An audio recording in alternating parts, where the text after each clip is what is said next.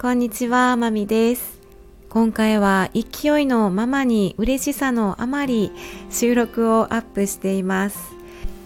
えマミはですね、ロックバンドビーズが大好き大好き人間でして、もう大好きというか愛しているというか、もうファンというか、家族というか、神というか、えー、なんかもう絶対的にそこに当たり前に存在する空気というか、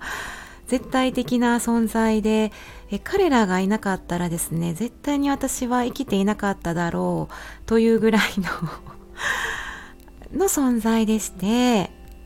今回嬉しいお知らせがあったので、え、もうこの嬉しさをね、自分の中で留めておけずに、もうこの嬉しさを表現せずにはいられずにですね、もうついつい勢いのままに、えー、撮っております。ちょっと自己満足でね、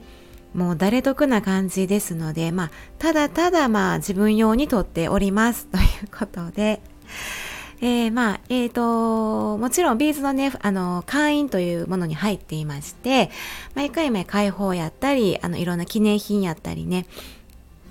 送られてくるんですね、ファンクラブ。で、この会員宛てにですね、今回、えー、ダイレクトメールが届きまして、このハガキ、ハガキよりちょっと大きいサイズのね、メッセージカードが届いて、えー、 B'z LIVE-GYM Pleasure 2023年 See You Next Summer ということで、えー、 B'z 35周年来年2023年のライブを開催いたしますという、来ましたよで、えっ、と、まあ、 B'z PARTY、えー、チケット申し込み、あの、優先のね、申し込み受付がございますというご案内が来ましたね。えー、大体、まあ、受付はね、えー、来年に入ってからみたいなんですが、こんなに1年前から、あこうやってお知らせが届くっていうのは結構初めてなんじゃないかなと思いますね。大体はウェブ上であったり、まあ、あのー、冬ぐらいに開催したライブのエンディング、最後で、また、あの、ラストサマー開催しますみたいな、ドーンってみたいな感じなんです。こうやってね、なんか、丁寧にね、ご招待券みたいな、なんか、招待状みたいなこんな風にね、しかもビーズ35ですよ。嬉しい。という感じでね、感慨深くもなるんですけど、まあ、だいぶね、この2022年のコロナ禍から、このライブっていうのが大々的にできなくなっている状態で、あのビーズもあの配信にか切り替えられたり無観客ライブしたり、えーと、配信型にされたりで去年2年前かなはあのまあ有観客ライブとかそういうライブの感覚をねあの維持していこうというかあの楽しもうっていう感じで、まあ、お届けしたいねってことでビーズ主催のライブで、えっと、その意向にこうあの賛同してくれた、えっと、ミスター・チルドレンとグレイのその2つのねミスチルとグレイさんともライブを行ったんです。無観客で。それも配信でねもちろん見たんですけども。そんなことをしてたりあとはやっとえー、っとあ違う有観客だ。ごめんなさい。ミスチルとグレイのあの観客ありでしたね。そうそうそうそうそう。で今年またねあのハイウェイ X っていうライブをしているんですね。あのすごいこのコロナ禍でもね本当にねあの頑張って やっているんですよね。で私は最後に行ったライブが2019年でしたね。2019年のライブが最後やったんですね。でこの2019年のライブからあとサポートメンバーがガラッと海外メンバーに変わったんでそれまでねもう20年30年近く付き添っていた、えっと、従来の、あのー、サポメンが一新になって2019年から本当にあの若い若い方たちがねサポートメンバーに変わったのが最後でうん。でそこからのいやもうね今回まあまだまだコロナ禍ではあるんですけど自粛というのもね今は解禁されてまあ、あの感染対策、まあ、ワクチンをしていきながらあのいろんな面で外に出ていきやすくなっていて私も気持ちの面ではあ行きたいなって思い思えるようになってきたんですねライブ。なのでいやもうこれは 来年行くぞってことでちょっとねこのお知らせが来て今とってもテンションほんまに上がってて嬉しくってこの感覚がね蘇りましたね。たったのまあ本当に3年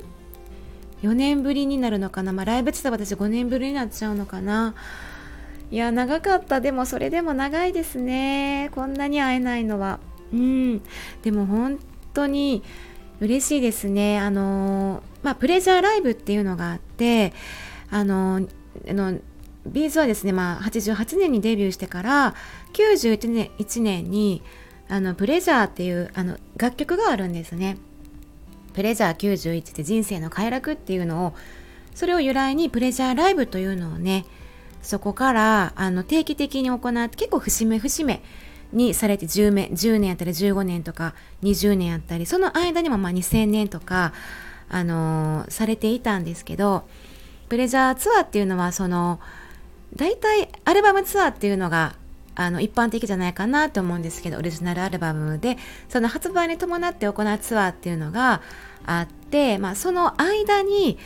あのアルバムとは関係なしにアルバムの発売がないところで開催するのがこのライブシリーズっていうのがプレジャーツアーっていうのがビーズはあるんですね。でだから2018年も本当30周年のあのライブも火の鳥っていうのもすんごいあのめっちゃ盛り上がりました。その5年後となる今回2023年まだね決まってないんですよ名前も。スケジュールも。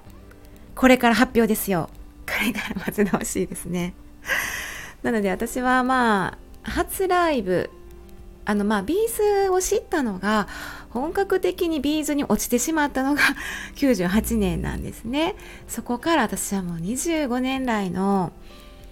もう B'zと25年生きてきたんですがあの初めてライブに行ったのが2005年。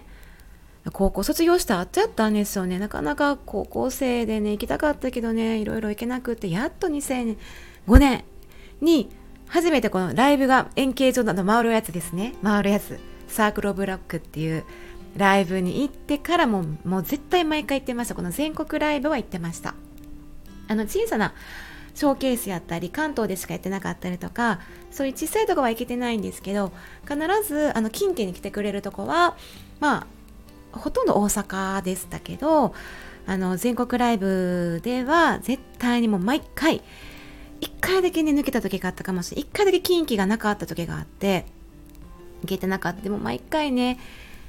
行かせていただいているのであのーいやー嬉しい。ということで。はい。まあ本当に自己満足ですね。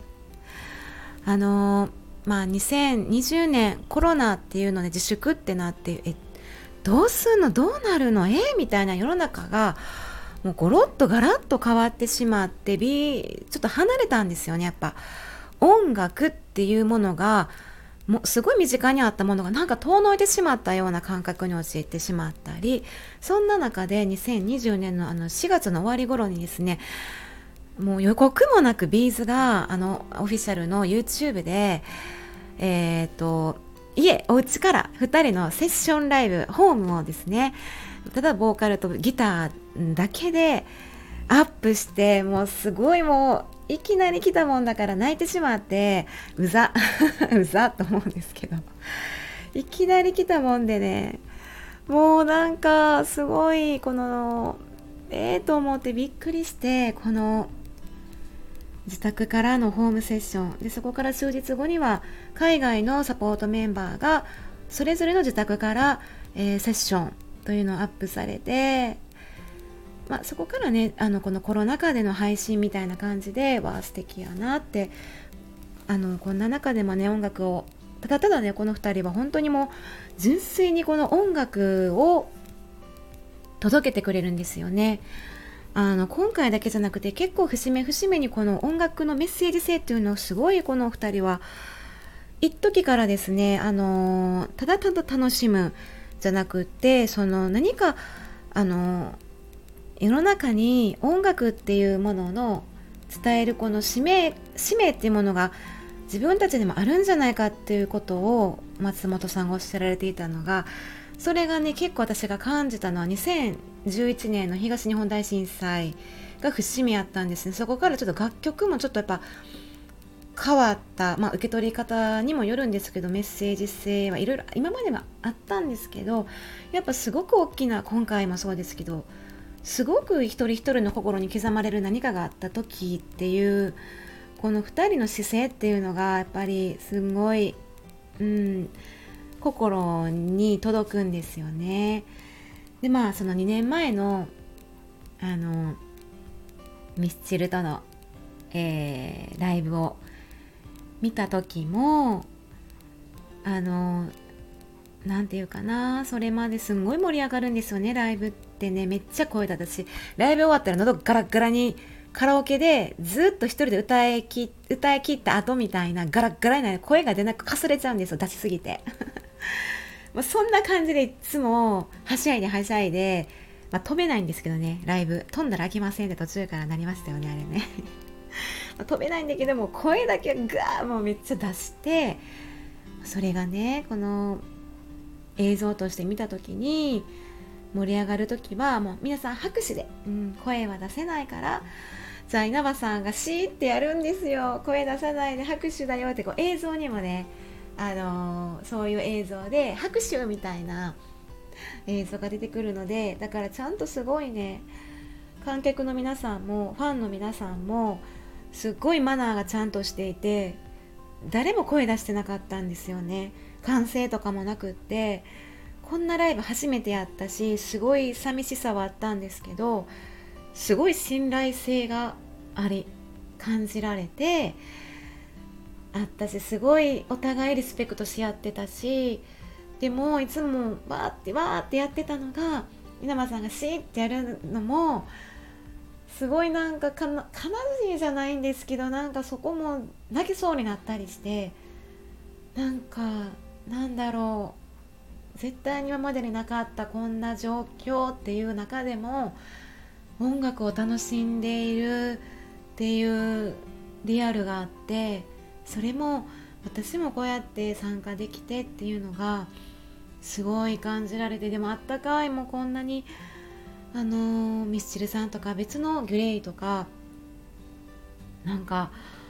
まあいろんな対談とかもねその後されたりしてそういうのもこんなんなければ見れなかった。絶対にこんなん見れなかったと思って。絶対にこんなコラボライブ見れなかったと思ったらいろんな思いが湧き上がりましたね。すっごいねこれね1時間でも2時間では話せると思うんですね。この推し推しを語るみたいな。ということで何を話したかったんだろう。ただただ私は今回このね嬉しい感情っていうのも吐き出さずにはいられないってことでまあねちょっと随時これからのねお知らせを楽しみに生きていきたいと思います。毎回ねこのライブ行くまでは絶対死なへんと思ってね生きていけるんですよ。もう私の人生この繰り返しでしたね。このライブライブ行くまで死なれへん生きるみたいなねこの生きるためにって生かしてくれた感じですねライブというのはね大げさうざいみたいなうざいみたいな感じではあるんですが。はい。ということでですね。もしねもう B'z仲間いらっしゃいましたらえー、まあ、 B'z仲間私ブラザーと思ってるんですよ。もうねブラザーでね皆さんでこれからもね楽しんでいきましょう。はい。ということではい。うざい、え自己満のあの推し語りの配信でございました。はい。では、えー、今回単発の収録を上げてみました。ではここまで聞いていただきましてありがとうございました。まみでした。さようなら。